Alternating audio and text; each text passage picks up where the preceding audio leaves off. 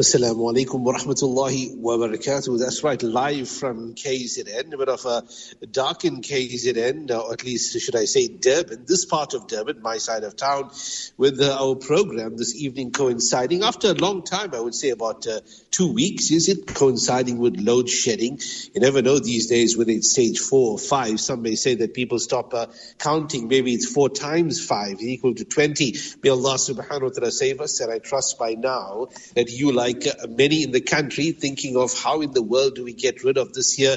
Uh, well, permanently. Is there a way of getting rid of it permanently? Maybe some upfront investment. Maybe that's the way it is. And if you have to purchase a house in South Africa or rent somewhere, just make sure that they've got an adequate supply of uh, solar panels, a good inverter, and maybe a good investment in in batteries, either the solid type or the uh, lithium ion ones that keeps you going for a little while. Either way, may Allah subhanahu wa ta'ala make it easy. I trust you are well heading into the weekend in the next couple of of hours, in fact. And uh, indeed, every day that goes by, this period of the year in the month of Rajab, getting closer to the Mubarak month of Ramadan, already should be the cycle and the schedule of a believer of a mu'min in this period of time. Spend a little extra time in tilawah, spend a little extra time in the masjid if you come home a little early, brothers, and already creating that schedule for the month of Ramadan,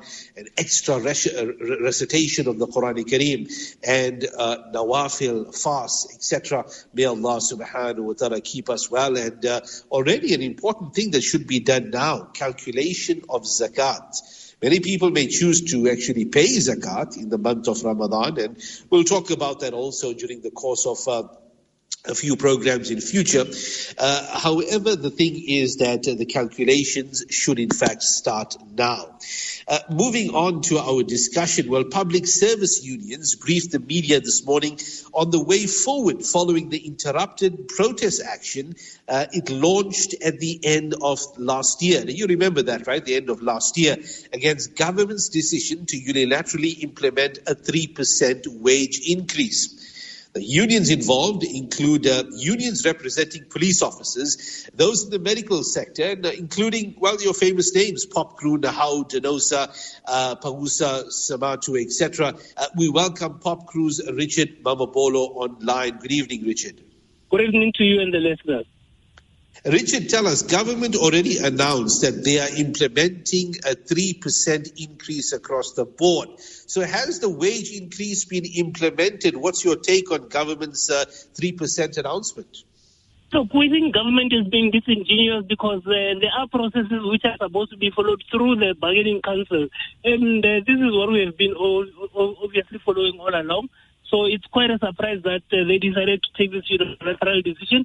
And for that, I think uh, what we have uh, engaged all our members is that if we allow this trend to continue, it will then become a precedent where even in the next financial year when we need to discuss uh, the 2023-24 wage negotiations, they will simply impose uh, the offer that they want. In fact, uh, as things stand, that is what they are planning uh, tomorrow when they've got a, a special council sitting wherein they want to have certain in, uh, unions which had not been part of uh, our stance uh, to participate in that process wherein they will rubber stamp whatever decisions they will be taking uh, in expectation of what uh, the Minister of Finance will be tabling next week. So we're quite uh, aware of that. That is why we called a press conference today to clarify our members that uh, whatever decisions that are taken by government and those unions which might be joining this special sitting tomorrow does not affect us we are still clear that uh, we cannot have a, round of discussions of uh,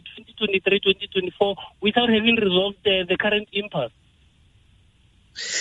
Richard, um, what's the plan thus far? I mean, what's the outcome of your meeting? I mean, will you pick up where you stopped last year and resume with last year's mass protest action? Uh, should, of course, South Africans be expecting this uh, this disruption? We are definitely going ahead with uh, what our members had mandated us to do. Remember that uh, we were supposed to actually have a protest, uh, strike action last year, but we decided that we'd rather have it this year. And uh, so plans are continuing as they had been planned. We are starting with uh, different pickets.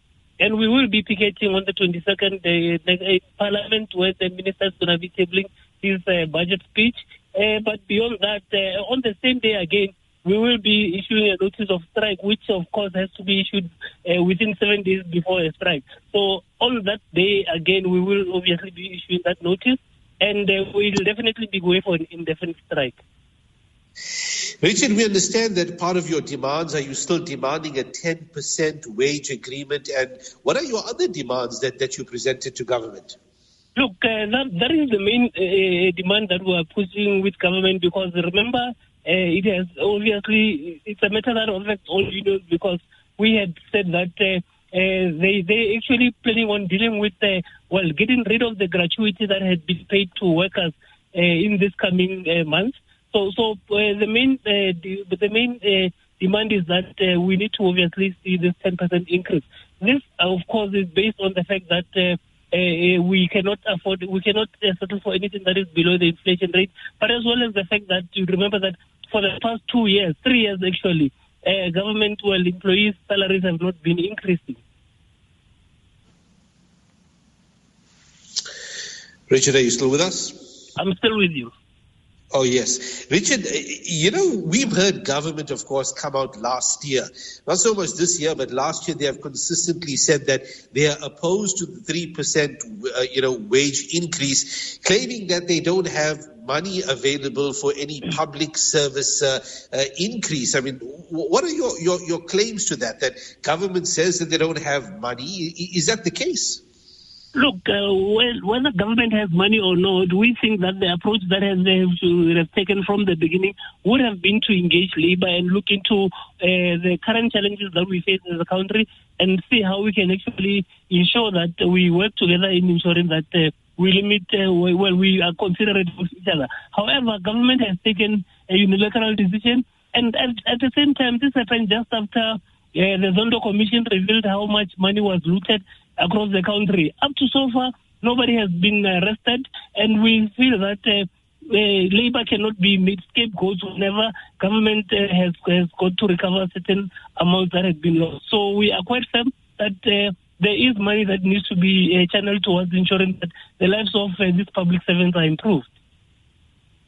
Finally, Richard, I mean, when can we expect the uh, strike action to, to go through by way of a deadline?